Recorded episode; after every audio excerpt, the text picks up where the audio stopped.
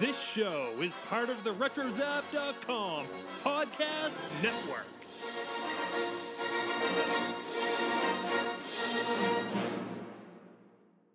You will never find the more wretched hive of scum and villainy. We must be cautious.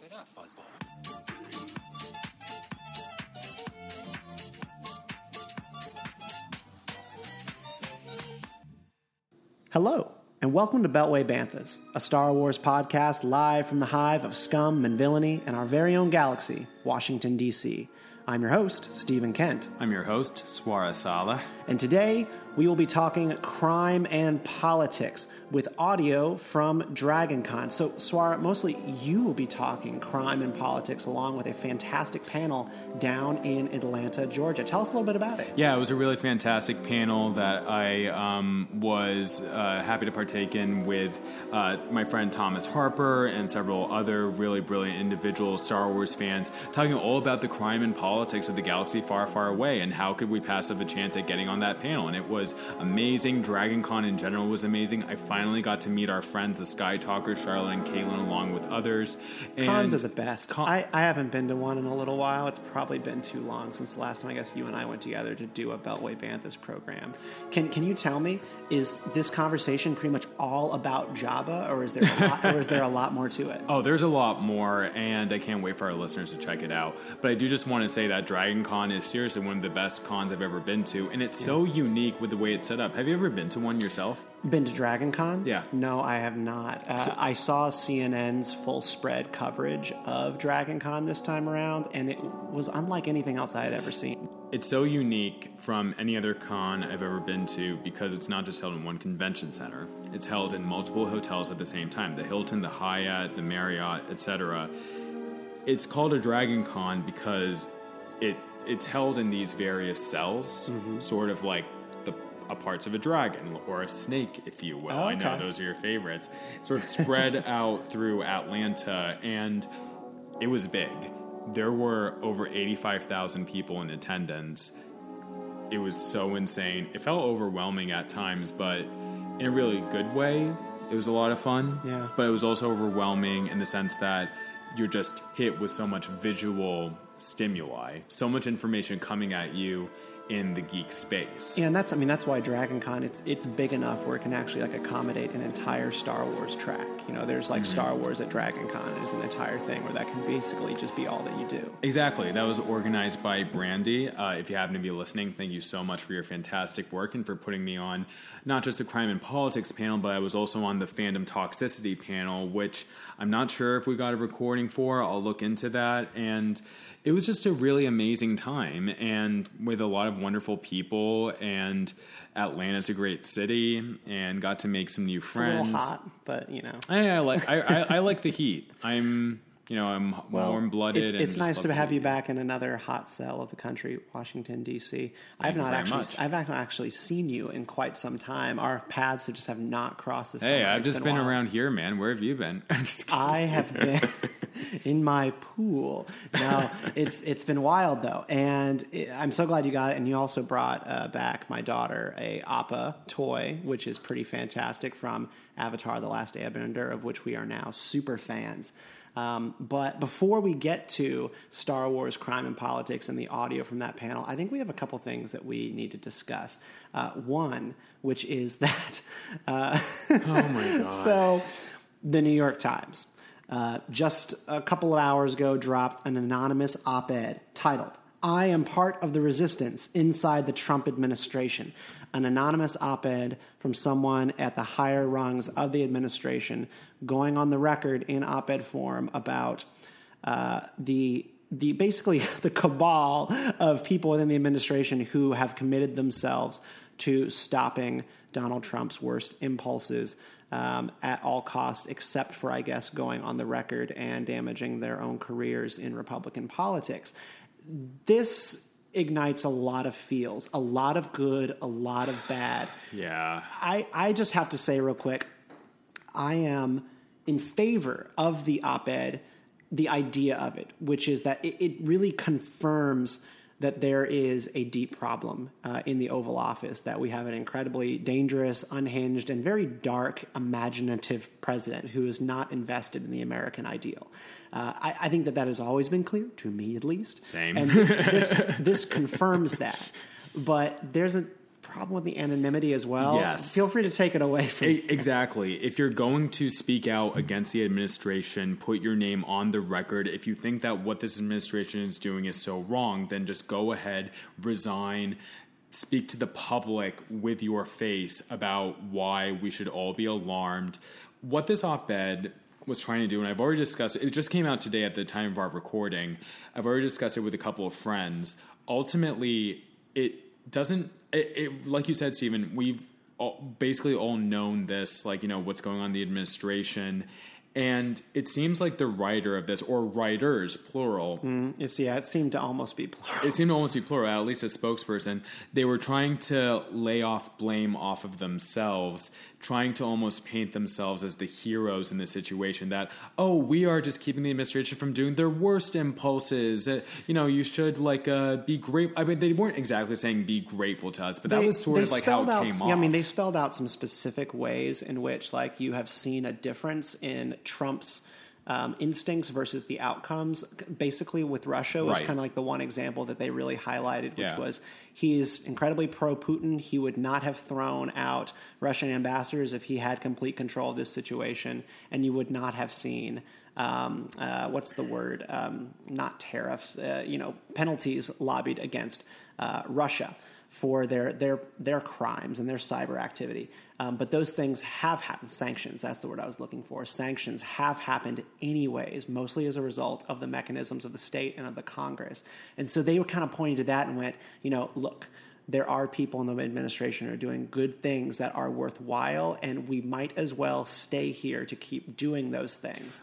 But but what's the point of putting that out there in an anonymous op-ed? I don't understand unless there's something big about to go down or someone's going to leave. I saw a report earlier today that Trump was considering replacing Mattis, and so maybe that's it. But on the whole, I don't really understand the point of issuing this out. I, I'm I'm not seeing it either, and I think the one thing that for me is the biggest red flag is that for all of the um, value in this piece to basically confirm a lot of people's fears and suspicions about the White House.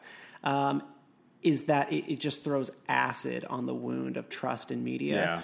on on Trump's base, and particularly with the right, you And know? and with the left as well, with the left, honestly. I mean, it, it, it, I've Yeah. seen the left mock this roundly. Like the Yeah. headline is getting mocked quite roundly, Yes. um, and we'll talk about that because we have some Star Wars parodies that we want to discuss. Well, But I it's mean, listen, also listen we the- know this is yeah. Mas Amedda. We know it's Mas Amedda who wrote the op-ed. It could be Wolf Yularen. I Or mean, it could be Sly Moore. Sly Moore. it's her, it, or, or whatever Sly Moore is.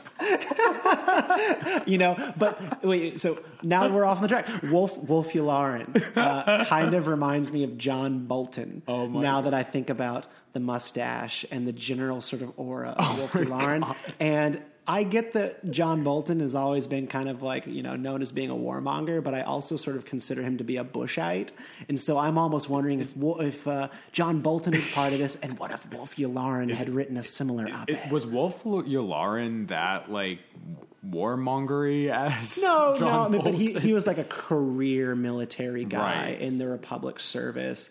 Um, and he is someone who, at least in my readings um, in Star Wars novels, has come across as a guy who kind of just reluctantly moved on to the Empire to go along to get along because he wasn't willing to sacrifice everything and right. actually be in a resistance, but be in the Empire. I think it just shows a different again the difference between Trump and Palpatine that our beloved Uncle Palpatine would have never allowed this to happen. He would have forced uh, lightning them out of existence before anything Well, like this happened. So one of my favorite reactions to this came from 1138, uh, where, where they ba- so Trump, of course, tweets about the Mm-hmm. the New York Times op-ed, uh, and he just treats treason all caps question Yep, mark. I saw that. And so, I mean, the obvious best response is. You are under arrest, my lord. From eleven thirty. It's treason, then. it's treason. Then. I mean, so this op-ed comes out from people within the the, the state, Yeah. and Trump's reaction is, "It's treason." Then No, but he that's doesn't even- basically where his mind is at. but it just i he did with a question mark yeah you said that Uh-huh. i just I, I didn't know if he was going to treat uh, uh, tweet anything because you can imagine that he must be feeling truly mortified that And not- under attack by and the Bob Woodward book that came exactly out just now, exactly and then now same this. time and saying the same things Talk that about the people- walls closing in. the wall. Yeah. you know, hopefully, I will say, you know, I think it's pretty obvious that this administration has proven itself to be so insanely irresponsible and so not having the uh, interests of this nation really at heart. You know, and we've gone back and forth on the left about like, oh, I would I would challenge that they don't have the best you know interests of the country at heart as, Like- an, as an administration. As an administration, I guess I'm referring to Trump more specifically. You know, Mm-hmm. the guy at the head of the operation. It was, you know, like it's like we've gone back and forth on the left about um, Mike Pence, like you know, stepping in the role Yeah. as president, Uh-huh. and it's like, you know, I stand. One, I think I've said this on the podcast before. I ten thousand percent stand against like almost everything that Mike Pence like wants to advocate for, wants to go for, but I still also understand that you know compared to Trump, like he still is a patriot who care who at least very vocally cares about this nation, unlike you know the current president we have. So.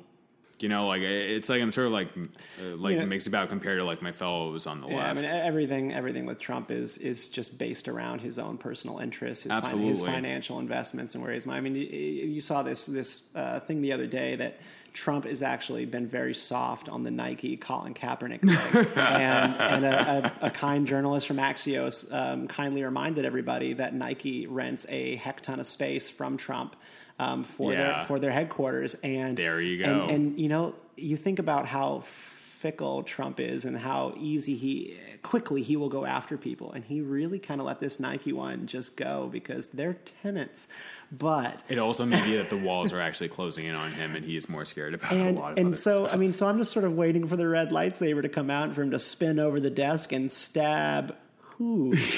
Who will be Kit Fisto in this scenario? I mean, I have, I have to imagine that it's that it's Bob Mueller I, I, or Jeff Sessions. Yeah. um, Jeff Sessions. Is Wait, you prob- think Jeff? You think Bob Mueller could have written this op-ed? Oh no no no no! no. He's sorry, not part of sorry. the Yeah, yeah, administration.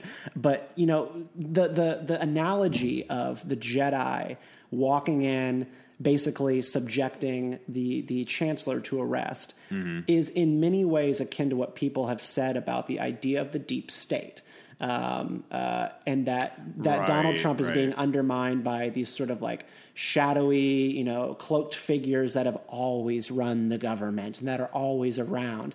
Um, and there is actually an argument to be made that the Jedi, Mm-hmm. in many ways, were that sort of entity within the Republic. Oh, and, yeah. and that's what led to their un, their undermine. We talked Yeah. about two weeks ago, you know, how they basically fulfilled the biases and the, the negative perceptions of we- the Republic's citizens, and then they were they were penalized and, and killed for it. Yeah, we actually talk about this a bit in the Crime and Politics panel you're about to listen to about the Jedi's role in the Galactic Republic, how they should or shouldn't have been a check on the Chancellor's power, and how you know one of my fellow panelists said that I think it was Michael that. Um, they lost no sorry it was matt rushing who said this uh, that they lost themselves uh, from being part of the will of the galaxy will of the universe will of the force and instead Yeah. got more mired down in grounded galactic politics Yeah. unfortunately I mean, they, they were an institutional part of the republic's government and political life. Yeah. And,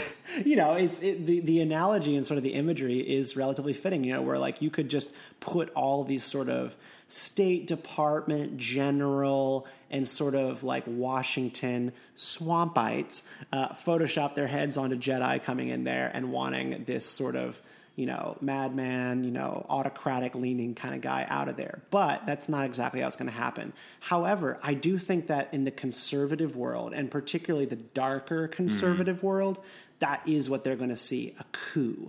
Like, Yeah. If Donald Trump goes down by Mueller, um, or by his, you know, his financial dealings, some of uh, the things that he's gotten into in his private life and in New York and in his properties of, in the Middle East, like all of that stuff that is looming over his head, um, which I think is going to end up being what brings him down, not any sort of Russian collusion. Um, you're going to have this perception on the, the the shadowy right that this was an actual coup. Um, Like by from the Trump's deep base, state. you mean? Yeah, by Yeah. the deep state and by people uh, who are sort of institutionalized in Washington. They're going to see Mace Windu and the Jedi walking Yeah. in there and trying to kill their president, and I don't think the reaction is going to be good. I actually would say that it could be dangerous. Again, I do not understand the impetus for putting this op ed out if you're not going to come out and fully own it and say that you think. I think this administration is against the interests of our country. That it's go- that this president uh, is childlike and immature in how he handles policy, and I just don't.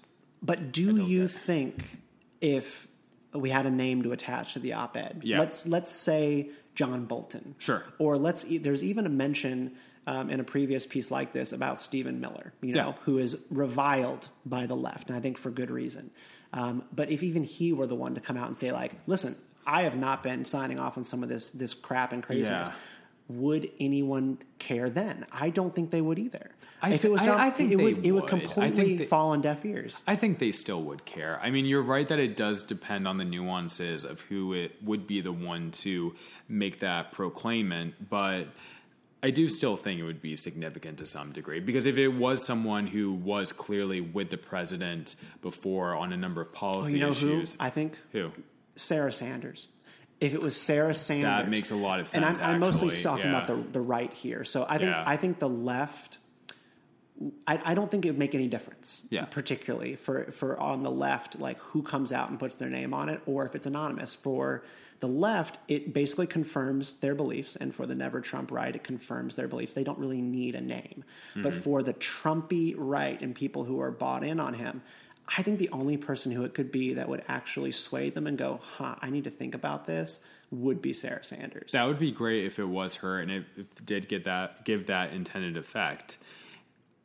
I I'm not suggesting I- it I- is. I'm yeah. just sort of throwing out a, a hypothetical. I think that's the only person who has the trust It- of the Trump right. I I think that does make logical sense, but again, put your name on it, even if you're about to head out, even whether or not you're about to head out. Just, I guess I And I think it would have to be Mas Amedda.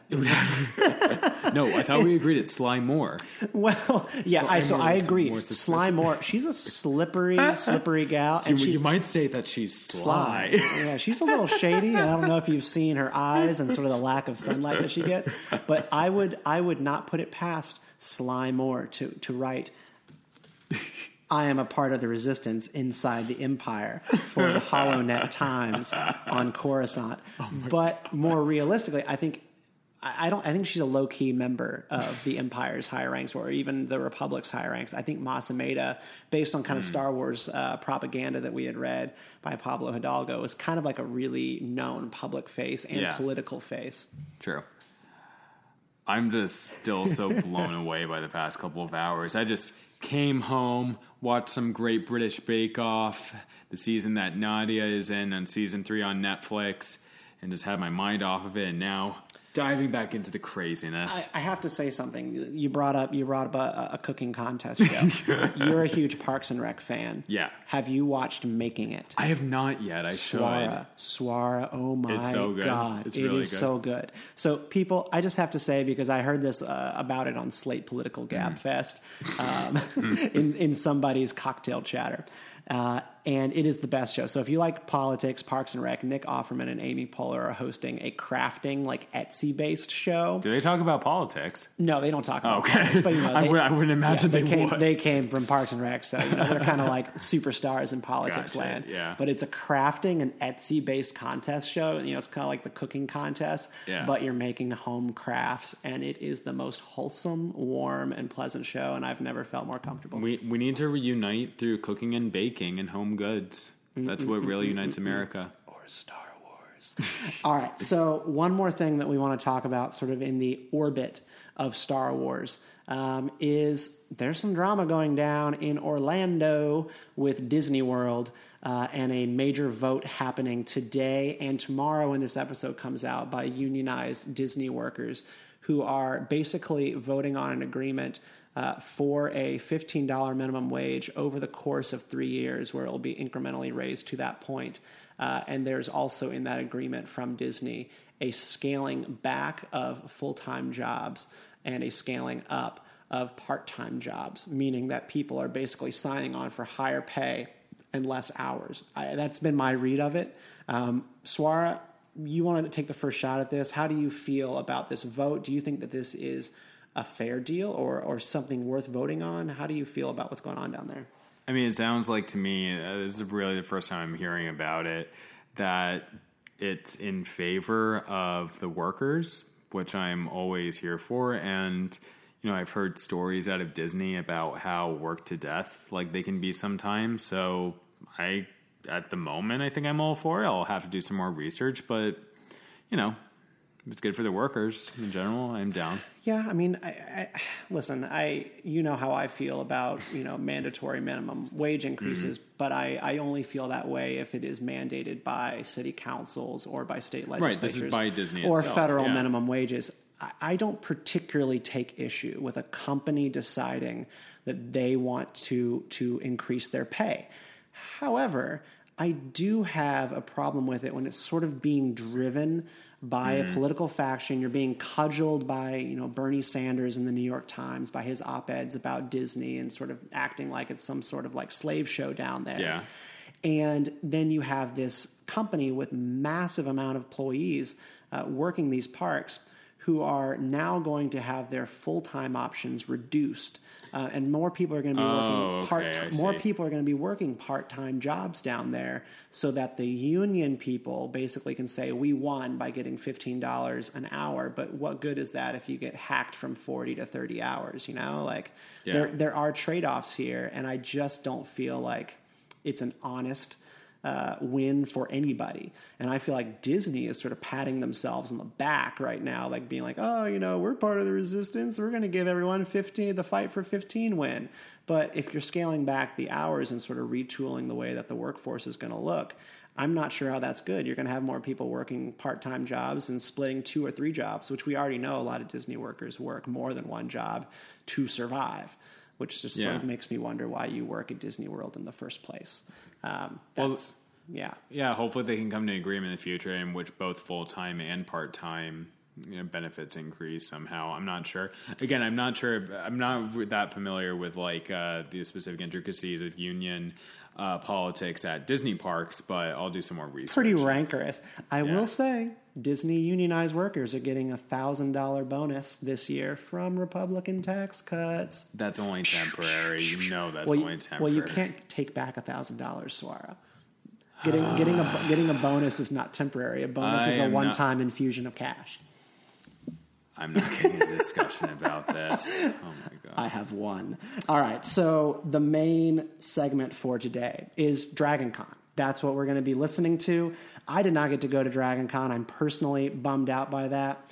But Next year. Swara was kind enough to get some audio from it. So, Swara, let's roll crime and politics. Yeah, just also sorry, we just want to thank our producer John Liang Yes, for thank you, John. getting the audio back for us. And here we go, my crime and politics panel at DragonCon. Pew, pew.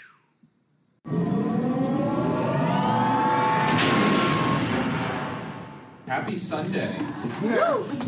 So I have one last video before we kick things off here. It- this one, this one, unlike all the Skywalker compilation videos, is actually themed for this panel. Um, despite my best efforts, there are not really any like crime. There's a lot of uh, sort of political montages out there. I was hoping for like a Hondo Ohnaka like compilation video, but no enterprising YouTubers has, have taken that up. So let's watch this real quick, and then we'll kick things off. Nobody is not only one source. The Senate is full of dreams, fortune, and intelligence. Yeah. Our best choice would be to push for the election of a strong the right button. Good. Yeah, should be. why is going out our ears. Wait till you What's that? You go down two clicks, maybe. Okay, thank you. So I may be the only actual elected official in the room. So I, I love this topic. And oh, I, Oh. I, I had to come when I saw politics. Man. Yeah. So good to see you. That's cool. That's pretty awesome. man.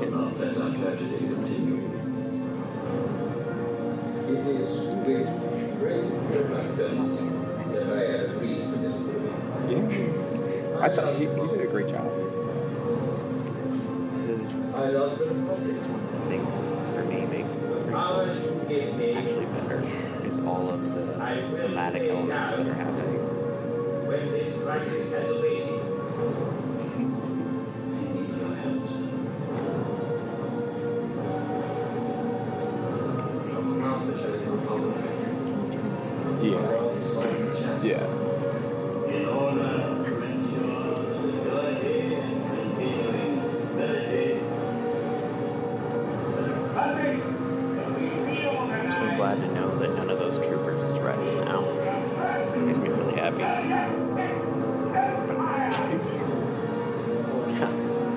Love the idea of them finding Cody and then using Oh. to track. I also I also like the idea that Wolf having actually carried out his order and oh that's heartbreaking.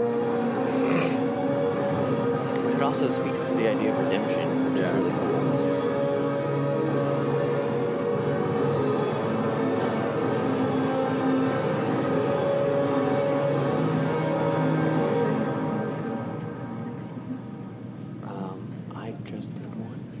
All right, welcome. So you oh. guys are the brave souls that have. Normally, I'm saying this this kind of line about brave souls and you know how wonderful you guys are for coming out at, at a 10 a.m. panel on Monday, but in recent years, it's bec- like Sunday has become the the epic morning to actually come out and make it to stuff.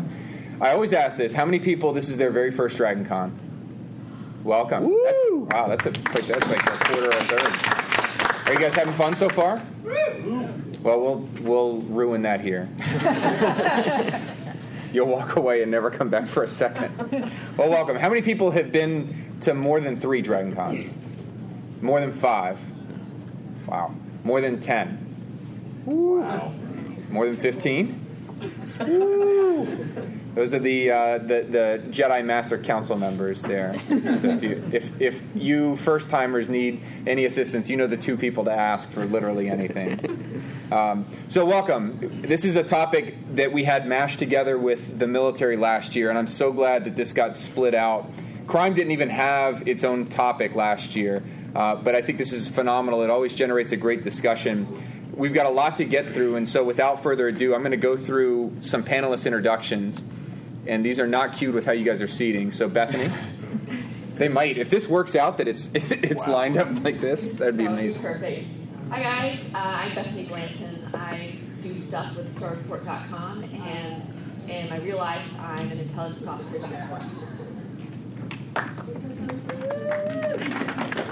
All right. Well, we have a little jumble. Swara. Oh, okay. Uh, hi, hey guys, my name is Swara Salih. I am one of the co-hosts of Beltway Banthas, the Star Wars and Politics podcast. I'm also one of the hosts of the Flash podcast, which covers CW's The Flash. And in my real life, I'm a data analyst for an NGO that helps city governments use data and performance management strategies better. Hey guys, I'm Brandy Blanton. No relation to Bethany that we know of. Um, I uh, have my master's degree in terrorism and political violence. Um, my thesis was on the relationship between Star Wars and terrorism. In real life, I'm an intelligence specialist for Bank of America. Um, I'm also on the crisis reporting team, so if you bank with Bank of America, you can either feel more secure that I'm out there protecting your money, or you can feel a little bit, you know, anxious. Hey, uh, my name is uh, Matt Rushing, and um, I am the co-host of Aggressive Negotiation Star Wars podcast, as well as the 602 Club. And my real life is boring, so Uh, my name is Tom Hutchins. Uh, most people know me as Mandalore the Uniter. I'm the founder of Mandalorian Mercs Costume Club. Spent the last 12 years learning about fan politics. systems of college. so I'm pretty well versed in that. Um, my real life, yeah, it's a little bit boring. I'm a system architect for a regional uh, restaurant chain. I like my Star Wars life a lot better. The fan politics isn't on our outline, but it should be. Oh God, It really, really should be. And I'm your fearless leader, Thomas Harper. Uh, I write blog podcast for a site called The Legal Geeks. If any of you guys saw coverage from San Diego Comic Con this year, we did a uh, mock court martial of Poe Dameron where I sent him off to Rura Penthe in the Star Trek universe for, for his many crimes. But uh, I'm a uh, I'm an Army JAG officer. I, I did seven years on active duty. Uh, there's a little picture from an all expense paid vacation to Western Asia, and, and the Army's great. And uh, now I serve on the reserve side uh, as a criminal defense counsel. And since, since this is my panel, three months ago we welcomed our own little youngling who is not here. This is Evelyn. I lost the battle in naming her Padme or Leia. All right, so we're going to warm things up with a little bit of friendly debate. And despite the Galactic Senate being on the background of this slide, I want to turn to crime first, because that's the last topic that we'll get to in this panel. Round robin, starting with Matt, you get your pick of crime organizations in the galaxy. What are you picking and why to join? This is oh man, this is tough. Um, I think that I would probably go with um, Crimson Dawn because I, I, I just want to know more about it. You know, I, I, we need more solo movies. So yeah, I, I, and and I don't I don't know if I might. I mean, working for Maul doesn't seem too bad. You know, so Do you get one of those cool rings that Dryden Voss has? if I don't get one of those, that's really the reason to do it. I mean, look at the bling. You've got to mail away like five box tops to get that. your, Brandy. your special uh, Admiral Ackbar cereal, you know, and your Ovaltine. Okay, well, I'm also joining Crimson Dawn, but I have a very solid reason. Whenever I think about Star Wars, I definitely want to be a Jedi, and since that's apparently not happening, I'm going to be like Jedi adjacent and like work with the Sith. So like Crimson Dawn. Yeah. I'm going to say the Hutts. They seem to have longevity as an organization. You took one Hutt, another one will take their place. So, yeah, go with the Hutts. And they have planets like Nar Shaddaa and Tatooine. I think I'd probably pick Black Sun because Darth Maul wiped out most of their leadership in Clone Wars, so there's lots of advancement opportunities. That's job creation for you. Right. I mean, thank God for Darth Maul. So I would probably just work with Hondo Ohnaka wherever he went because he, I just like him a lot. He's kind of endeared himself to a lot of us, and he's not as terrifying as the Hutts or Maul. So I, Bethany, I'm with you. I'm joining Hondo's gang. They always seem to be like having a good time, except when they're like infighting and stuff. He has his own pet lizard monkey, and then he fights said lizard monkey against other lizard monkeys in like little monkey knife fights. It just seems like a cool place to do, you know, except when he calls on you to like try to kill some Jedi younglings to get kyber crystals and whatnot. All right, we'll pivot. So last part of the debate, and we'll start down with you, Bethany, and work our way back up on the government side of things, what's your favorite, uh, you know, planetary system of government that, that we've seen in, in the materials? You can go EU if you want to go to that side as well, or Legends, excuse me. probably Naboo because their senatorial system and the fact that even though they have a queen, that the queen is elected, uh, I just I really like that they're focused on sort of a, a democratic republic, and also it's a pretty place to be. I'm probably biased, but I'm, I'm a bigger fan of the uh, Mandalorian meritocracy sort of sort of government there. Um, I mean, you know, you kind of like you, you keep what you kill, sort of thing. Mm. Now, are you a new Mandalorian, or are you, uh, No, are you no, in no. line I'm with actually more of a moderate Mandalorian. I see the good in both sides. A gray Mandalorian? Basically, what brings them. I mean, that's what really, I mean, that's what wins society anyway. When you can see the best and the worst of both sides and use those to craft an objective opinion. So.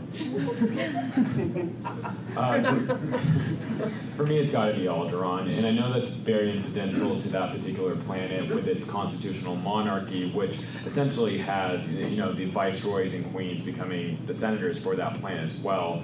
But um, you know, I believe like reading in Princess of Alderaan and other material, they did have a sort of parliament. They were firm believers in democracy, and uh, I also the sense I got from Princess of Alderaan by Claudia Gray, which everyone should read, uh, was that it. Um, they have like such a uh, strong emphasis on equity, on making sure that they have inclusive economic institutions where everyone can have the opportunity to be uplifted. And Alderaan is just the best. And uh, rest in peace. I'll never be over it.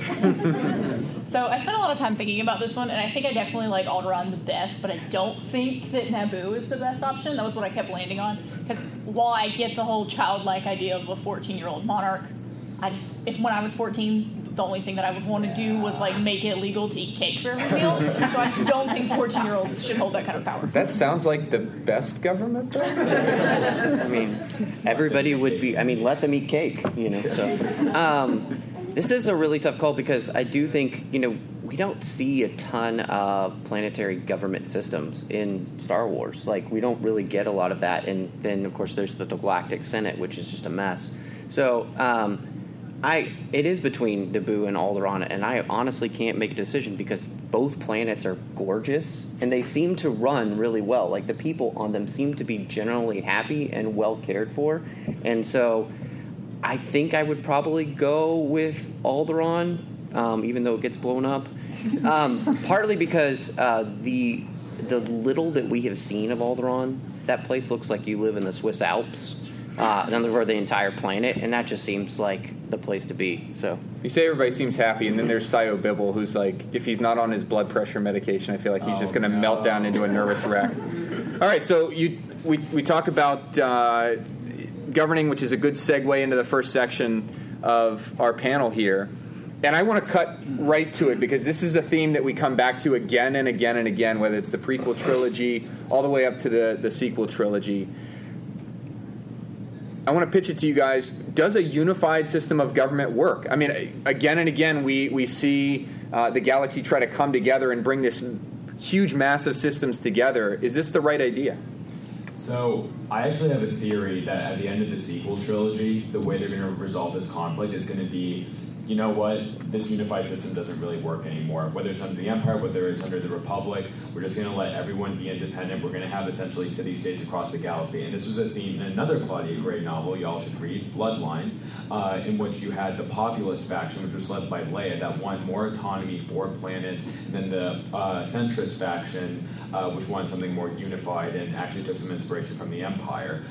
I, as I understand, the Republic was initially founded as a sort of uh, trade organization for to facilitate trade between planets, uh, to yeah, for have that economic pos- that prosperity, and. Um, but as we've seen, like through the Clone Wars, as we've seen into the Empire, it's either been too unruly. Like for example, under the Old Republic and during consolidation under the Clone Wars, it was becoming you know, like it was Palpatine trying to exercise more and more control to create his new empire, and I'm just like not sure it's going to work in the long run as a unified structure. It could still be economic, but in terms of government, I'm not sure. I think that's definitely a like really good point uh, because we see the same thing in like real life. The EU, you know, works really well on like an economic level, but on like an international governing level, it, it's just a mess. And when you magnify that across planets, across galaxies, th- those sorts of issues just magnify themselves. Exactly. And I think one of the things that I, I've been thinking about this for a long time, and, and the the idea, the Phantom Menace, I think Obi Wan says it perfectly. He says, you know. Um, to the, to the Naboo, uh, and he's t- he's talking to Boss Nass, and he says, "You're a symbiont circle, um, and what what happens to one will happen to the other. You know, it's going to affect the other." And what we see at, by the time of the prequels is that the Republic has become this petty, squabbling mess instead of people um, truly looking towards how to help one another and better the entire galaxy, which the Republic seems to have done for a very long time. I mean, you think of, about um, how long it's existed. I mean, the Jedi have been in existence for at least 2,000 years, if not longer, and then the Republic seems to have been around for, you know, a thousand generations, if not more. So you have a system that has worked for a very long time, but what has happened and, and what has caused it to fall has been uh, Palpatine, I think, sowing the seeds of discourse and and selfishness in the galaxy, and the Jedi actually um, falling into that trap as well, becoming you know lo- locked into supporting just the Republic instead of the Force.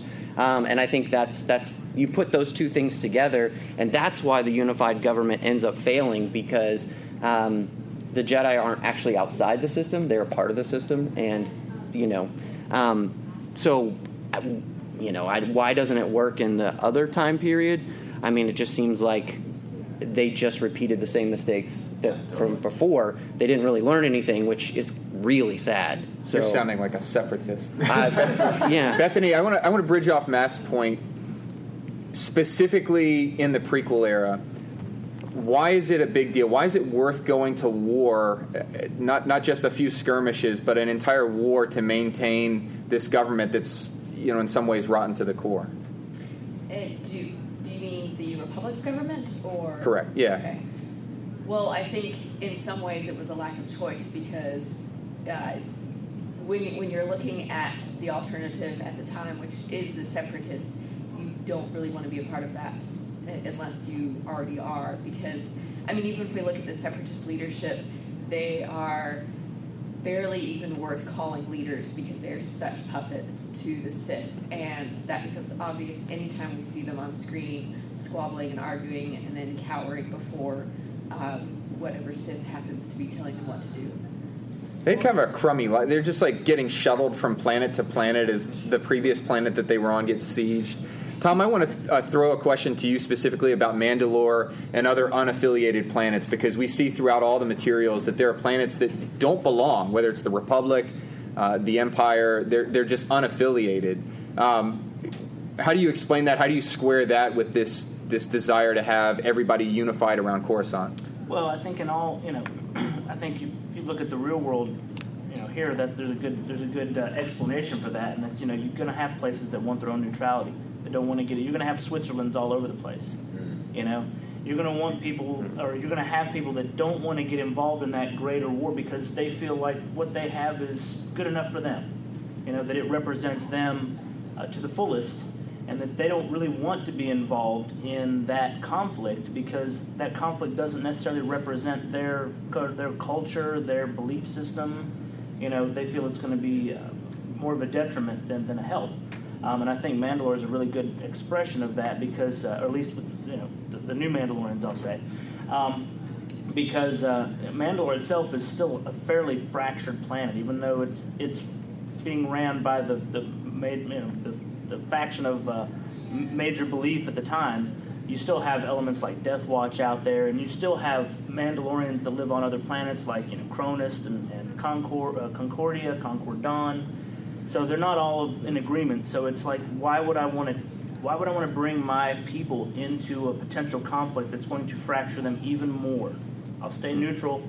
We're good. And there's such a cultural element in there as well, uh, as we saw with Duchess Satine. She was trying to input this. Uh, she was trying to implant a culture of pacifism where there really wasn't, because Mandalore has always traditionally been such a warlike culture, has, has taken such pride in that, in that meritocracy as well, like of who could like outdo the other in fighting to become Mandalore. It's just a natural to them. Well, and I think that that's something that's really interesting because uh, Satine is actually trying to learn something, you know, from the past, and and maybe it's an overreaction, but at least she's trying to learn something. And I will push back. I will say, you know, um, when we see the, we actually see the separatists have a senate, um, and yes, it's led by Dooku. But that doesn't mean that he doesn't follow the parliamentary parliamentary rules to which the separatists have all agreed on. And There's so actually, actually they're and and the question then becomes why not just let them leave like why are we going to make them stay if they don't want to stay? Wouldn't that maybe make the galaxy better? And don't they maybe have legitimate grievances against the uh, republic and what's happening. And, and maybe if you know the republic was a little more self-reflective they could have but that's i mean that's not the point of star wars. The point of star wars is to say this is what happens when you know a, uh, a tyranny takes over. Uh, and so i think that's something that's that's really interesting that there are it, it's not just when george said there are heroes on both sides at the beginning of uh, episode three he meant it and that the separatists weren't actually wrong um, per se but the way everything goes down i mean it's just an s show you know i mean it's just it's just a mess because again you do have a few people behind the scenes. You have one guy behind the scenes pulling every string, and like he's wagging the dog big time. Like, you know. And whether it's you guys make a great point, whether it's cultural or otherwise in its basis, and whether you're talking about unaffiliated systems, Tatooine, Mandalore, or separatist systems, I think there's a grain of feeling separate and apart from Palpatine's influence that this is the government of Coruscant for the core worlds these are core world values. These are Coruscant values. They govern for the for themselves. I think of Ryloth, Ryloth and, and Senator Orn Free Taa. If you look at him, he's just this bloated Twi'lek that looks nothing like any of the other Twi'leks that, that we see elsewhere. And he and Hera's father, Cham Syndulla, have this constant back and forth because uh, Orn Free Taa has epitomized this political rot at the at the core of Coruscant Cham Syndulla is sitting here on Ryloth, like, you don't ever come back here. You don't know what it's like on this planet. And you don't represent us. And I think that's a, a microcosm for a lot of the angst that's within the, the separatist and just with unaffiliated systems. You see that with, with Duchess Satine. They're like, look, we, we've got our own cultural issues that we're trying to take care of. We don't need you imprinting your Republic values on us. Well, and I think the Republic, in some ways, uh, the, the trade blockade, which we all know that Palpatine orchestrated, uh, but if, if there had not been a trade blockade or an invasion of Naboo, then the Republic may not have had a good enough reason to go to war with the Separatists. And you, you might have seen a Brexit style situation where, yes, there are tensions, and yes, there's some passive aggressivism in, in the negotiations on both sides, but they might have been let go. However, that was definitely not Lord Sidious's end goal, and that's one reason why he kept pushing separatist leadership into um, like being engaged in this war, making sure they provided with materials, uh, and because I, I don't think that the separatists would have gone to war or would have engaged as aggressively as they did if it hadn't been for that pushing and prodding, uh, because there were heroes on both sides. Would you call it Rexit then, like Republic exit? Well, that's that's just one more thing. Sure. That's the thing that I think you put those things together and you see that this is what happens when um, leadership becomes about staying in leadership instead of actually yeah. caring about the people that they're there for, and that's what makes something like Naboo or Alderaan places that we look to because they have leadership that actually cares about the people that they're caring for, that they are given care for, and this is the problem of you know, the Jedi, uh, you know, getting to a thousand generations of peace, somehow, some way, they end up um, as, you know, lackeys of the Republic government instead of being the guardians of peace and justice, which are ones that are dedicated to the Force and not just um, a system of government. And when you do that, they're not the ones then that are showing the light. They're not being the light of what it means to be selfless. And when you take that away from the galaxy, you will finally get what we get in the prequel trilogy because the Jedi have lost their way in that sense. And that's where that problem comes in. Otherwise, I mean, gosh, thousand generations of peace. That's a very long time. So we're judging the Republic by maybe 100 years, maybe 200 years. We, we don't yeah, really know. We don't have that in canon yet. Yeah, but w- all we know from canon, from Obi Wan Kenobi, is that the, the Guardians of Peace and Justice, for over a thousand generations, the Jedi did their job and they did it well, and the galaxy prospered. And it got to the point where, you know, I, that's amazing to me. And so, you know, we talk about all the problems, but for a long time, the Star Wars galaxy seems to have been one where there weren't as many wars oh. because Obi Wan likes to be a little flexible with facts, yeah. though. So, like he's like Han Solo at the Kessel Run. He's like rounding up to a thousand or something. I, I, mean, I mean, it's like where would be the need for Jedi then if it was just generally peaceful? I'm sure that there were conflicts spread throughout the galaxy through all of this millennia. Otherwise, you know, the Jedi, I'm sure, like started out as a purely monastic order dedicated to insight, to meditation, to understanding the wider mysteries of the Force in the universe. But as they tapped into more of their power, and as uh, the dark side was always there with them, and you had um, dark Force users and Sith arise as well, that's where conflict in the Force and across the galaxy really bred. And I guess what we also need to remember is that the Force and politics of the galaxy, honestly, all of this is so inexorably linked with each other. Our emotions, the, our thoughts, they all feed into the Force. Just as Yoda says, life creates it, makes it grow. That includes all of us. We're all part of the Force. And the Jedi are meant to be those defenders of relative balance and making sure that there's harmony.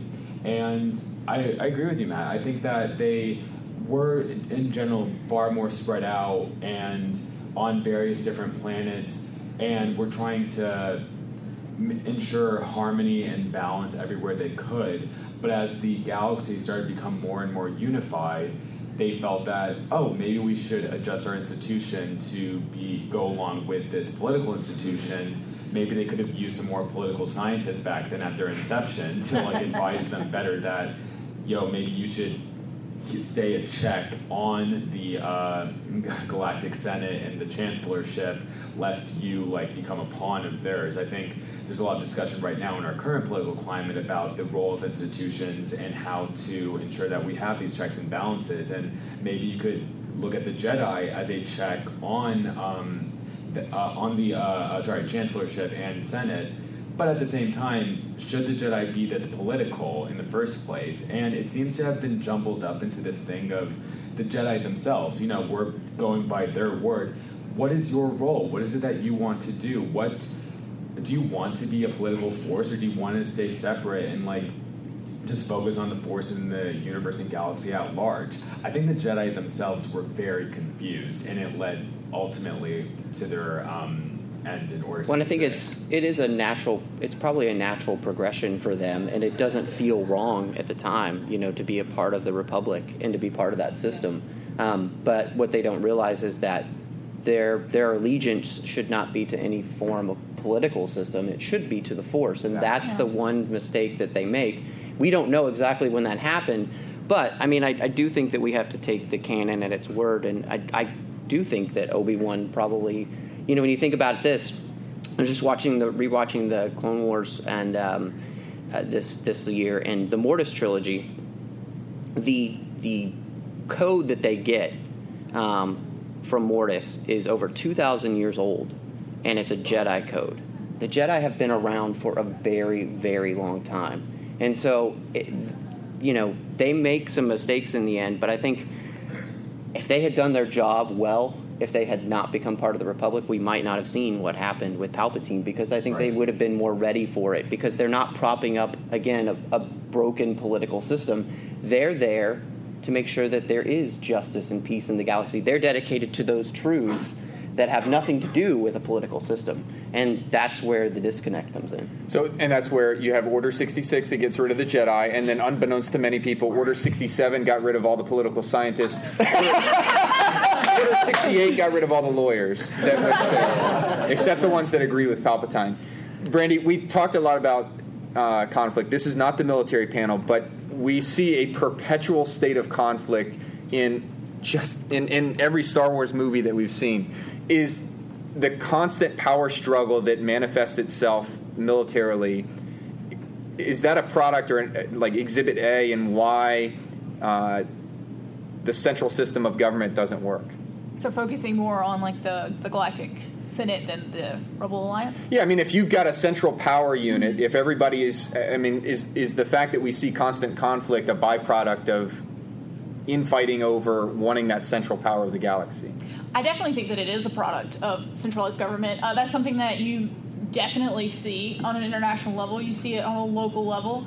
Um, when you have centralized power, people want that power locally because you have a better understanding of what people need on a local level than you do on a national level. So just thinking about you know the U.S., the needs of California are a lot different than the needs of Georgia, um, from like an economic sanctions level, um, from like an agricultural needs level. Uh, so when you definitely ma- that's another one of those issues going back to the kind of the EU stuff that I was talking about earlier. Um, when you magnify that from like a national level to like a galactic level, um, yeah, I definitely think that you you want to pull more of that power back towards yourself. Um, that's like a natural um, sort of progression in any organization, even like in a group of friends. You're always going to want to be the one in charge um, because everyone is governed by self interest, even the Jedi. I'm going to press the accelerator pedal a little bit. And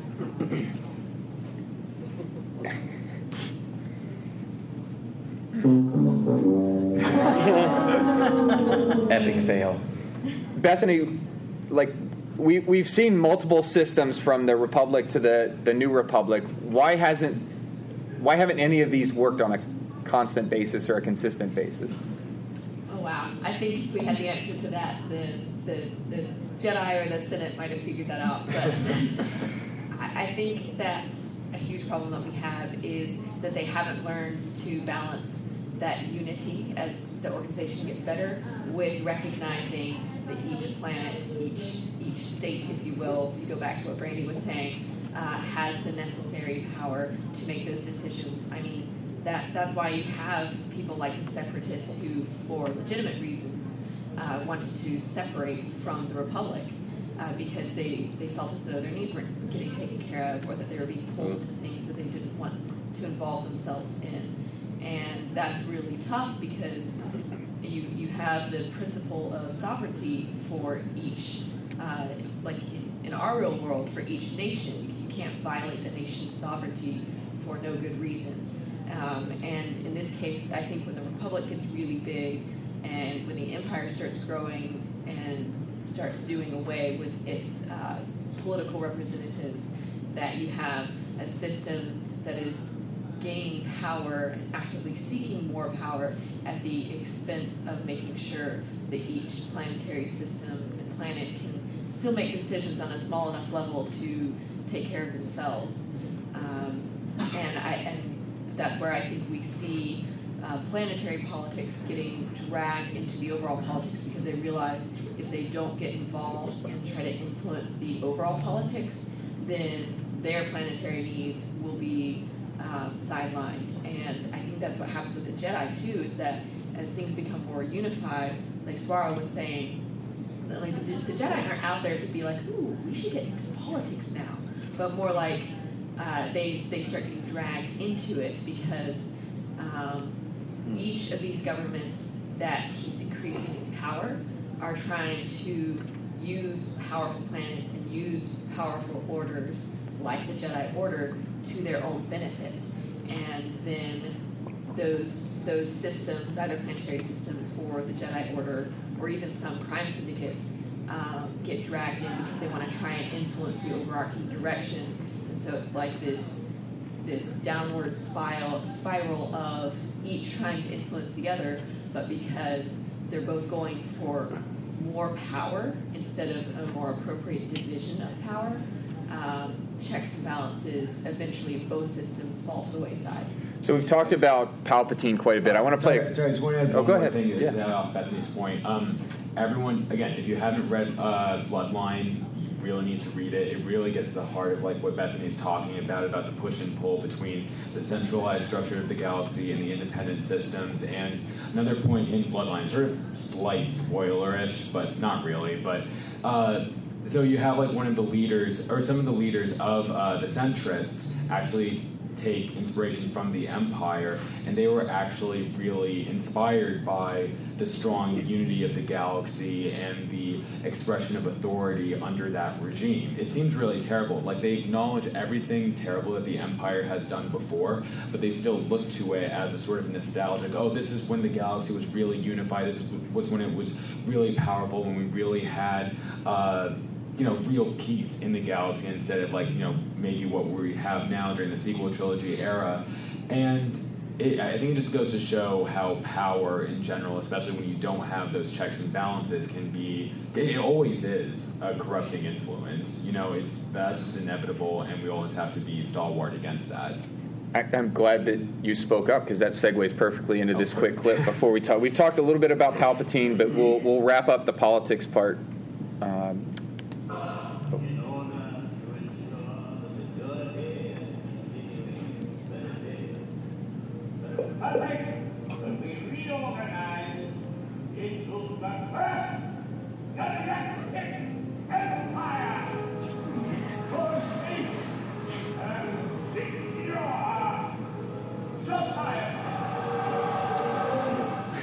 He's got like two of the most shady people beside him as he makes that announcement. No, I think that was a moment. So the Swara, you, you talk about this Palpatine system, and we've talked about him a lot. So we're, we're not going to spend a ton of time because we this will turn into just the politics panel. We'll never get to crime, but Palpatine came to power, as you see here, promising a new system of government that was built around law, order, uh, peace through those those centralized that centralized power. I mean, you had COMPNOR, this political organization within the empire that was preaching this new political doctrine of power and strength that would achieve peace. Why does this collapse? Why does it? Why does it immediately breed uh, dissent like that, that culminated in the rebellion? Well, uh, first off, Palpatine is awesome. He's one of my idols. I love him. He's absolutely incredible. You'll hear me gushing about him all the time on my podcast. But the ultimate reason why his nearly perfect empire ends is like exactly what Leia says in the very first movie.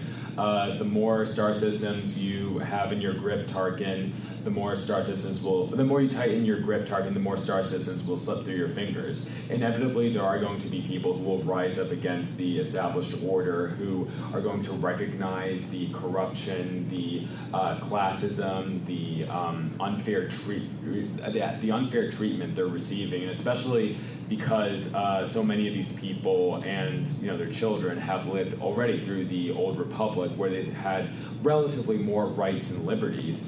Again they're going to rise up. And you had the seeds planted for the rebellion at the very inception of the empire. You it's in the uh, revenge of the sith novelization. Again something everyone should read. It adds so much like depth to the movie which is already great. But um, padme uh, advises Bail Organa, another one of my boys. He's amazing. Uh, Justice for Bail and Breha. Uh, like that, he along with Ma need to stay low, but still collect resources and again stay stalwart against what Palpatine's trying to do. And as we see during uh, Star Wars Rebels, you see the arisal of uh, various rebel cells that eventually join together to create the Rebel Alliance. So again, like back to start of what I was saying, you're you're already going to have various systems and groups of people across the galaxy rise up, rec- recognizing uh, the injustices against them. You have some more moderate, like Mon Mothma, then you have some more extreme, like Saw Gerrera, who actually, when you observe like the trajectory of the Rebel Alliance, influence the rebels to become more aggressive towards the Empire, to actually really take up arms. And ultimately, uh, that, along with some assistance from the last vestiges of the Jedi, results in the Empire's collapse because like they were just too corrupt and rotten from the inside. Another thing that Palpatine did, which I think overall was pretty brilliant to keep himself on top, was have his admirals, generals, and uh, people uh, in general like try to outdo each other, sort of in competition, so they would never try to take over his position. But I think that also led to the Empire's downfall. You can't have that constant dark side influence. It's ultimately going to destroy itself. So that combined with the Rebel Alliance coming with their Jedi help results in the Empire's end. Well, that's in Thrawn Alliances. I mean, one of the uh, captains thinks to himself as he sees Thrawn, and he's like, "This guy really cares about the people under him, and he's he's not trying to be the, just the top dog. He's trying to make sure that we're all on top." He doesn't You know? just force choke us, right and so the, that idea um, and, and we see that play out through like rebels with Kallus realizing what you know i mean obviously his name is, is who he is he had become callous and then that callous gets worn off and he sees what the empire actually is which is this awful place that is subjugating people and willing to do whatever it takes to make sure that it is on top you know whether that's destroy an entire planet or you know like just rape a civilization, you know, like the Lasats. Or I mean, it's it's just so you see that, and then that word gets out to the galaxy. It's going to spread, and so you know, Palpatine has has set up his own doom, and that's kind of what makes. Um, George so brilliant in that, which is to say, all the way at the beginning, you know, George said, you know, Star Wars is about showing that there's a there's a good and there's a bad, and that life goes much better most of the time when you you're on the side of the good, and and so you know, Palpatine has already set up his own doom because he feeds nothing but selfishness, greed, and all that leads is to destruction. You know, and Yoda was completely right. anger leads to hate. hate and you know, so And speaking of selfishness, greed, not the rebel line, we're going to have to skip the rebels so that we can talk about pure selfishness and greed, a little bit of galactic crime. Tom, I want to start with you and specifically talk. You, brought up the Black Sun, and uh, clearly they, they played a role, as you brought up at the beginning, in the Shadow Collective that we see. Talk about the role of galactic crime in, in Palpatine's rise to power. He's been sort of a centerpiece in this panel, but talk about that relationship for us. Well, I think you know we see in, in Clone Wars probably more than we see in Rebels, but uh, you know we see how um, the dark side really influences crime, and I think Palpatine, in, in a lot of ways, sort of uh, grooms these criminal organizations to be more powerful during his time, because uh, you know it, it's you know, he's basically in control of the black market at that point, you know, and the black market is the smugglers. That's what's supplying the rebels. That's what's supplying you know all these fringe groups as well. So if you can consolidate those criminal organizations and sort of kind of be like the shadow, you know, in the shadows of those criminal organizations, and also be running the galaxy. I mean, you're you know you're you're controlling the best of both. You've got the best of both worlds going on at that point. Um, I think that's that is the big reason why criminal organizations. Mocking Jays. Speaking of criminal organizations. Yes, right. but I think that's you know that it, it really it really does the empire does the empire more good to have uh, uh, you know some sort of tendrils in these criminal organizations. Brandy, why a huge part of both Solo? I guess we, we ultimately find it out at the end, uh, but really at the toward the tail end of the Clone Wars is the Shadow Collective, Maul's crime syndicate. Given its scale and its size, and and the, certainly the arc that Maul had it on, why does somebody like Palpatine, who's obsessed with power, let an organization like that go on and grow? Well, one thing about like localized crime organizations is that they could perhaps push your agenda on a more local level. Um, I like to think about this, you know, that sort of separation and centralization, and you know that to me could be a def- definitely be a reason. Um, he can't be everywhere at the same time, so that if he has his little henchmen, even if they don't always do exactly what he wants them to do, if he has them on a local level, they can help to push his, push and further his agenda, and then he can also use some of the things that they do to, to push his agenda on like a on a more you know galactic level. I mean, there's always going to be two sides. You know, there's always going to be an underworld, and so if you're controlling both, but people don't know that because that's your their plan. You know, when he says to Maul, "I still have plans for you," you know, that's why he's not dead. Mm-hmm. I think that's what makes it so fascinating is that he's he's a Palpatine is a genius. You know, like in that yeah. sense, he controls both sides of the game, and people don't realize it. But he's the one at the top, just cackling away. you know, that's what makes him so great. And and I think um, you know you you have that power structure then on every level, and nobody knows it. Well, yeah, and it's essentially an easy way to carry on like a non-kinetic proxy war. Yeah, setting people against each other to keep himself afloat on top. And he absolutely did that. You saw repeatedly during the, the Clone Wars series, Palpatine gets briefed on, hey, Maul's back. Hey, Maul killed yeah, he's taking and taking over crime syndicates and consolidating them. And again and again, whether it's other senators that are briefing him on this, the Jedi, he's like, eh, I don't care about all that. He's he'll just play along. But uh, and then, until it finally requires him to get involved and, and go put Maul in prison for a little while until he needs him later. So, what changes, if anything, about the shift with the Galactic Empire? Now we we talked about COMPNOR and their new approach to things. Um, how does the Empire use crime to, to maintain their control in the galaxy? Is it any different than what Palpatine was doing in the Republic? Well, the Empire gives itself a uh, aura, a propaganda sphere of benevolence and working for the common good. Obviously, that's not what they're doing. They may have specific laws and institutions in place, but Palpatine and his cronies want, you know, to uh, for their goals to go to unsavory uh, allies and resources to get what they want.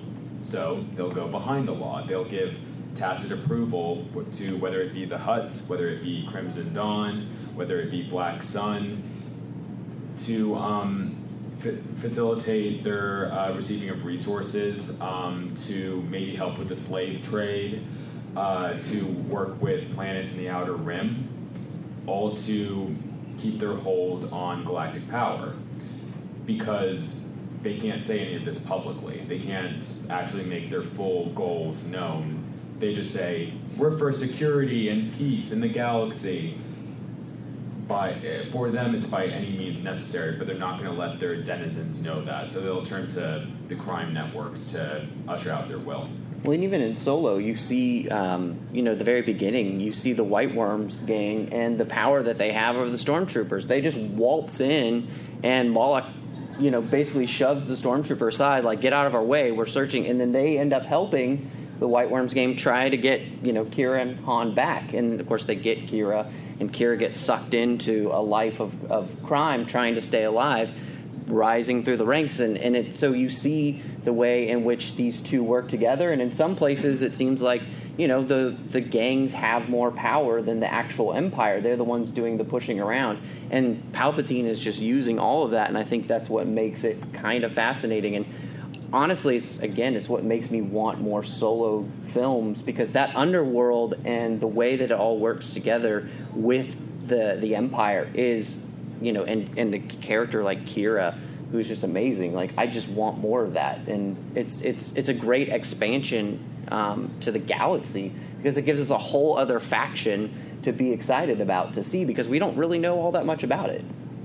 So fast forward to the sequel trilogy, and Bethany, we see in the materials that we have so far that crime has gone nowhere. If anything, it's it's expanded the New Republic has obviously shaped itself differently than the Galactic Empire and the original Republic. Are they equipped to deal with this sort of expansion in crime? I mean they're they're not even equipped to deal with the rise of the First Order. So, and that's a direct threat.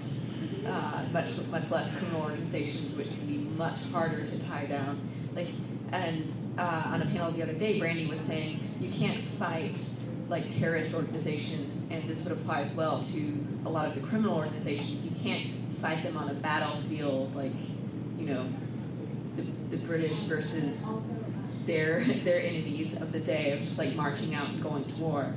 And so this this is a war that's that is fought primarily through politics and primarily through non-kinetic uh, influence campaigns and through trying to get each planet on board with a good policing system and uh, like politicians who aren't corrupt and can't be bought by crime syndicates. And the Republic is clearly struggling with that. Well, and isn't that what the Jedi were for?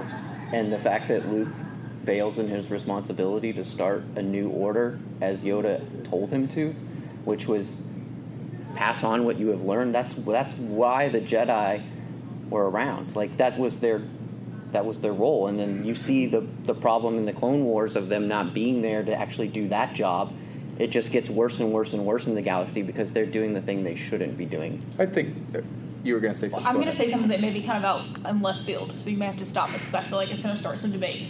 Um, we've been kind of talking about like I was talking about like self motivation. Um, the Jedi seem really self motivated, and in a way, they can also be a crime organization. So where is that line between uh, what they're doing and pushing their agenda and what these criminal organizations are doing? It's your midichlorian count. no, if you, if you have a lightsaber, you're I mean, you're, You're a good guy. I mean, I mean, that's a good point because you know Mace and his fellow Jedi come in in Revenge of the Sith saying, "We're going to remove you. You're under arrest."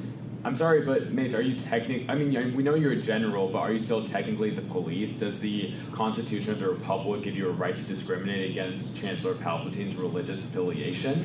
Like, seriously, it's like, it- it- it's like we like just to say, oh, you're a Sith. And this is something that actually has always bothered me since Revenge of the Sith, like when I watched it as a kid, like when I was 14, 15. Um, it, it's like the Jedi, what was your plan here? you you can't just go in barging in. Be take a little uh, note from your Sith uh, like uh, rivals. Just be more subtle. like you don't have to just say, "Oh, you're under arrest," and we're but to the point of like, if the Jedi are much better than like crime networks, I would say yes. Not simply because the Jedi are quote unquote like you know the good guys or sort of the light side of the Force, but I think for the most part under the Old Republic they have. Um, co-signed to the uh, laws and regulations of the Old Republic that makes them relatively better. Um, that's not a defense of. Oh wait, Thomas, maybe you should do. You and the legal geeks should do a trial for Mace. That would be really cool. Please do it. Yeah. So I, I think the and this will be we're going to skip bounty hunters and and go over to the post imperial politics, but That's a subtle face right there. the, he does not agree with the New Republic structure. But they, I, when the, the burden fell on Mon Mothma and the rest of the Alliance High Command to create a system that didn't swing the pendulum back too far the other way, but acknowledged the fact that they don't have the Jedi, that there were problems with having a religious organization be your your law enforcement mechanism across the galaxy. Um, and I think they they missed the ball on that. To, to the points that you guys made, I, they create a system that is decentralized out of a fear that they don't want another dictator to arise like Palpatine. They get rid of their military. For, in, a, in large part, and then they've got no no real structure, and so within 30 years of their existence, really within 20 years of their existence, like we see in Bloodline, you've got real infighting. And I want to touch on that point. The as the empire fell, as the Battle of Jakku wrapped up. Why did you slide twice? Anyhow, this is a fine slide to, to go to. You see some big choices get made by led by Mon Mothma that aren't exactly uh, in agreement with, with everybody in, in the alliance. Primarily, you see a slashing of the military and this decentralization. Is Matthew, Matt, I'll put it to you first. I, did Mon Mothma swing and miss on this one? Yeah, I mean it's foolish um, to to end a war before it's actually won. I mean because yes, Jakku has happened, but there are still so many planets, even Coruscant at that point, which is still held by the Empire. Um, that I mean, you you have uh, places like Kashyyyk where. Uh, you, you Han himself has to go with Chewie to liberate that planet because Mon Mothma's not willing to do that. I mean, they're not willing to actually do what they said they were here to do, which was save the galaxy from imperialism and and bring us back to the republic. I mean, that was her goal. When you see in Rebels, she she longs to bring back the the peace and order um, from the republic when when it was good. You know, when the public republic was was led by people who were truly out for the people they're there to serve. And I think it's it's a massive mistake she makes. And then you just kind of see um, the re- New Republic devolve into petty politics again, and um, and then not paying attention to a war hero like uh, Leia. It, it almost feels like uh, in um, The Dark Knight Rises, where he's like he's a wartime uh, uh, commissioner. We need a peacetime commissioner. What they don't realize is that they're actually still kind of at war, and they keep pushing away this this you know it's the first order. They're the JV squad. We don't need to worry about them. I mean that is literally what has happened is that they have just pushed aside a problem and said, and they've ignored it, and it becomes this thing that destroys quadrillions of people with the snap of a finger. And it doesn't start with them ignoring the First Order wholesale. They ignore a crime network. Yeah. And, and you see this in, in again in Bloodline. If, if you buy one thing at this convention, I guess it should be that book. But they, they there's evidence that there's this massive crime network led by this Nikto uh, crime boss that's that's funneling a lot of money, and there are lots of question marks like how does a small time, uh, previously small time guy like this all of a sudden come across millions of credits? Um, is there something bigger going on? And and they sort of just look the other way until it's forced on them. I want to end. Wait, bef- so- sorry, in Mon Mothma's defense, I am. I love Mon Mothma. I know she made a mistake. I acknowledge it, but the galaxy had just gone through like several years of horrendous civil war. Millions, maybe billions of lives were lost, including the Clone Wars. So it's an understandable reaction to try to like demilitarize and to try to like you know have the Galactic Concordance, of course, and who could have really predicted Snoke? Am I right? Well, I mean, based on recent history, you almost could have, because anytime that you have uh, a centralized government that doesn't have um, a military or, because we've talked about power being like both the, the Republic and the Empire gaining too much power, but in this case, you have a government that is wholesale ignoring significant problems that in the end, because um, they're ignoring these problems, they're actually not allowing planets and politics to run a, a healthy course and a course of self determination.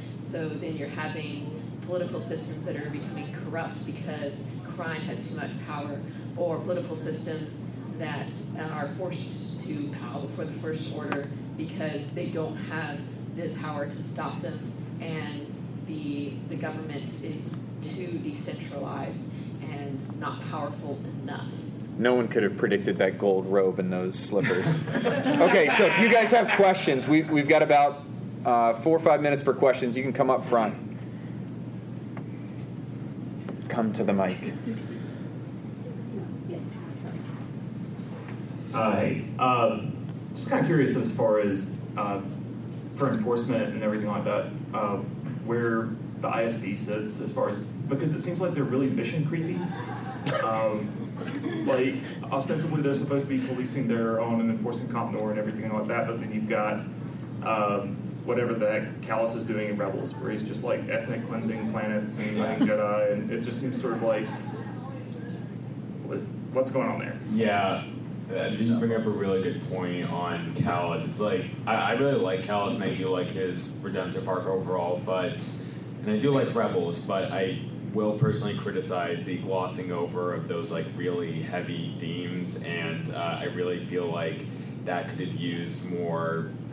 I don't know, writing, fleshing out uh, to talk about like the magnitude of these sorts of issues, and like it's not something to be like glossed over. And yeah, I thank you for bringing that up. Well, I think they're the. I mean, they're the SS of the Empire, you know, and so I mean that's that's what the SS did. I mean, the normal Nazi soldier didn't know what was going on in the concentration camps. They had no idea, but you know they're all part of this awful cog, and then you have this other group that's secret, you know, and, and it's so yeah, the ISB is definitely that. We're gonna go rapid fire.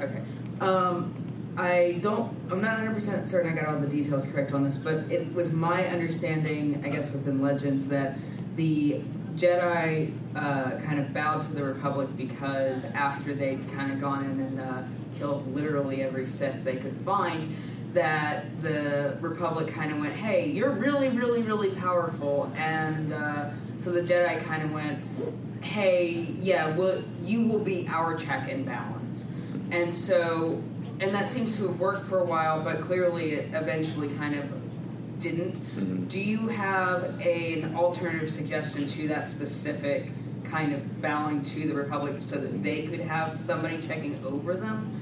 As since we see how that eventually devolves. I mean that's tough because in, in you know in Legends Luke makes the decision not to be a part of the New Republic government, which I think is the right decision, um, and and then really what it has to come down to is that you have to be serving the force. And that means that you have to be very in tune with it um, and and listening a lot more than action. Um, and that's a i mean that's that's the hardest thing. I don't know how the jedi do that well. Um, i think legends did a pretty good job with luke and his new order. They struggle a lot but i think they do it pretty well um, as as uh, being a good check on the, the New Republic, but also even on themselves. I mean, Luke Luke does a great. Uh, yeah, that Luke is, is amazing. So Yeah, like uh, while I personally do prefer canon, what something I really did pre- like in Legends was development of the Jedi Order and them having that conflict in and of themselves to understand what their place is in the galaxy to be that check and balance. well, and they ask those hard questions of themselves, which is great. You know. All right, rapid, rapid fire. okay, this is an expanded universe question. If the galaxy knew of the Yuuzhan Vong galactic threat, how do you think they would react to it? Oh, in new canon? No, Oh. an expanded universe. Okay. Um, I mean, it's it's a shocker to them that they exist, um, and then they do the best they can. Uh, you know, in in the in the New Jedi Order, they definitely, I mean, they have no idea. So if they knew they existed, would they have? I mean, created another super weapon? I don't know. From a military standpoint, you, you would gather intel on the enemy and rapidly like plus up your military numbers as quickly as possible because you would realize that it's a potential significant threat. Mm-hmm. You would try to like reach out Yeah. and not have a war happen, but you would be immediately preparing for a war. Yeah. Good question. Does it seem ironic to anybody that Leia seems like she has a lot in common with the separatists without being influenced by the Sith, but their actual politics of people Yeah. on the Yeah, ground? yeah, that's the Yep. thing. It's like there's a huge element of truth in there, you know, e- especially the Clone Wars episode, Heroes on Both Sides, where Yes. Ahsoka like gets to know Separatists along with Padme. It's there are legitimate grievances, there are legitimate issues that needed to be addressed, but unfortunately, because it was head up by my boy Palpatine, like uh, in his power, it couldn't be resolved. It was only going to really lead to the Empire and corruption. I think that's what makes Padme a fantastic character too. But the, the fact that she realizes that in the end, and she's trying to have that discussion with Anakin, and Anakin is just too sold out to the Chancellor at that point. I mean, that's his that's his daddy, really, in a lot of ways. That's that's that's like his grandfather. So. Um, I I love her character for realizing that, and the fact that they cut out the, the the coalition of the 2000, which we kind of get a little bit. I mean, the fact that she was a part of that, and basically she's helping foment the the rebellion in the Senate at that point. That's what makes um, her an amazing character. All right, very very quickly, and last question. Um, well, I don't know if I have enough time to ask it, but I just want to say I saw you at San Diego Comic Con. Oh, great. Um, and your closing statement uh, was fire. Thanks, I appreciate it. Okay, so we're going to do a drawing. We've got three prize packs to give away. So, Matt, Welcome back to your chairs. There's your number. It'll be closest without going over. Price is Right rules. 41.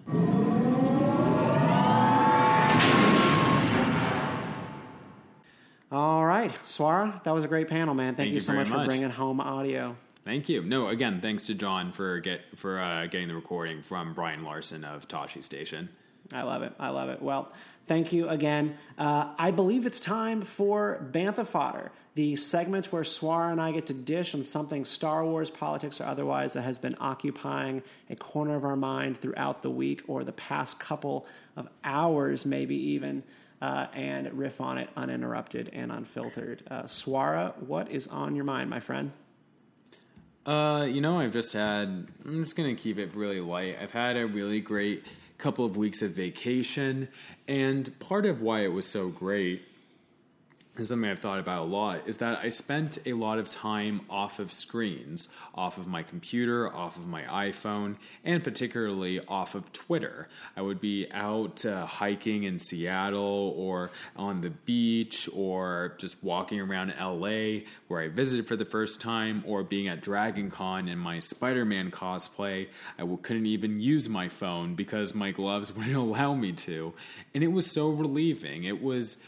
I saw, I heard uh, on a uh, Crooked Media podcast, Keep It, that we uh, spend roughly 11 hours a day on screens, which is an insane amount. And I think I'm just getting a lot more conscious of that, of getting myself off of it if I'm doing nothing, of just letting my mind wander for a little while. So, just some uh, some advice for our listeners: spend spend more time off of screens, get outside and you know maybe if you want your internet fix listen to a podcast on a nice long walk i used to do that a lot i need to do it a lot more and yeah just take care of i think our all of our mental health will do a lot better when we spend more time off the internet and off electronics stephen what's your fodder I'm sorry, I was just looking at my phone the entire time you were talking. Uh, Oh my God. Did you throw that to me? Oh my god Gotcha. Um, so I got a book uh, that I really enjoyed uh, for probably about the past two months, and it's left me with a lot to think about. And you know, just for starters, what if you got in your mailbox every month a check from the federal government. There was no strings attached. It was just flexible cash and infusion into your bank account that you could use uh, for your family or for whatever you want, for investment, um, for anything that you would like to do. It's no strings attached. You don't have to work for it, nothing. Um, this is the question being explored in a new book by Annie Lowrey of The Atlantic called Give People Money um, How a Universal Basic Income Could End Poverty, Revolutionize Work, and Remake the World. And I have to say, it was a really great book. Um, universal basic income is not something I am naturally inclined to support. It is, yeah, I mean, if, if you are a uh, if you grew up conservative, and I think that this is actually also a, a pretty you know stark strand in, on the left's politics as well. Like you are averse um, to to just handing people money for whatever they want to do, particularly when it comes from Uncle Sam and from tax dollars. The left sort of sees a, a, a, play to try to dismantle the welfare state, and the right sees a play to expand it to everybody. And frankly, I like ideas that aggravate everybody. I tend to think that those might actually be good ideas. Um, Lowrey covers the bases when it comes to skepticism and excitement about the promise of UBI really well. She travels from Kenya to India to Maine to Silicon Valley as part of an exploration of how different communities who have been piloting UBI and been given a UBI have actually used those. If you're not a fan of the vast and muddled American welfare state, like why not favor um, a safety net for all Americans in the form of a UBI um, that cuts down on bureaucracy, cuts down on spending, and actually gives people more of their money back, which in theory is what that is. And there was a really great um, series of studies highlighted in here in which UBI has been piloted um, in small communities in Africa and American towns. And it actually meets a lot of the uh, goals that I think everybody has politically, but no one would ever possibly vote for. It's sort of a policy that's completely a political dead end. But I was just left fascinated after reading a full examination of the promise and the, the pitfalls of UBI about what it could be. So, You can consider me UBI curious. Um, I am fully aware that there are some some pros and cons, some pretty big ones. Um, but it's a really interesting policy, and if you are on Twitter, I'd love to discuss it more with you.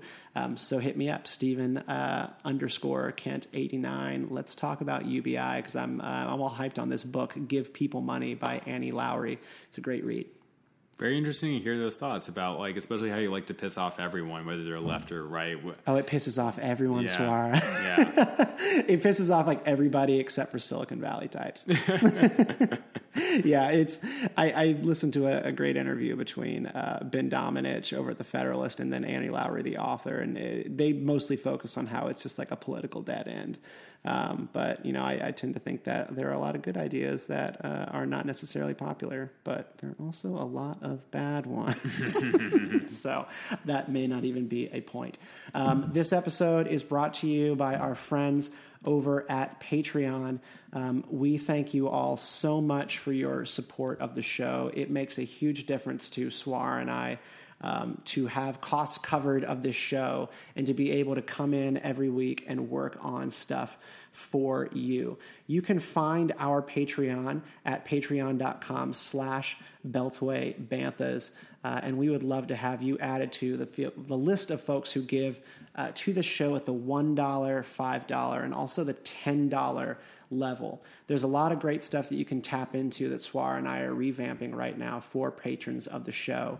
You can hang out with us in web chats, you can get bonus content, you can get audio before other people. You also get some behind the scenes video footages of us working on the show and kind of thinking about what we're going to be doing next.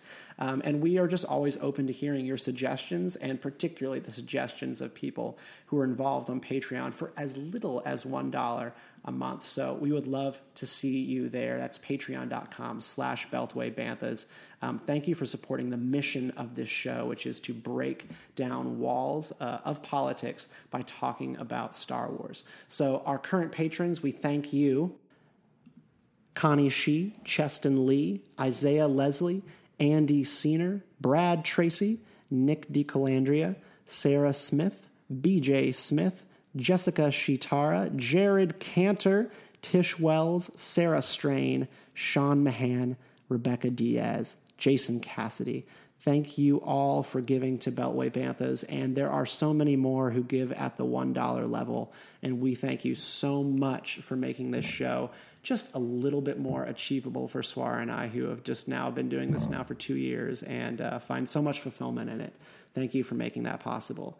You can find more from Beltway Banthas on Twitter at Beltway Banthas, and you can also find us on our uh, main website with the RetroZap podcast family, retrozap.com. Uh, it's a home of a lot of other great pop culture and nerd podcasts. We highly recommend you get involved over there and subscribe to RetroZap. Uh, you can find me on Twitter at Stephen underscore Kent89. That's Stephen with a PH underscore Kent89. You can find me on Twitter at Swarz Seawalker. That's S W A R Z S E A W A L K E R. You can find my other podcast, The Flash Podcast, which reviews every episode of the CW's The Flash TV series, which is on hiatus right now and coming back in October. And you can find some of my blogs on the But Why Though podcast. Our friends uh, over there at But Why Though have a blog with various contributors, including me. So check out my work there. All right, and that brings us to the end of yet another episode of Beltway Banthas. Beltway Banthas number 60. I am part of the resistance inside the empire. Thank you so much for hanging out with us for an extra long, like hour and a half long episode. This has been a fun one. We'll be back the week after next with more. Until then, may the force be with you. Always. Laugh it up, fuzzball.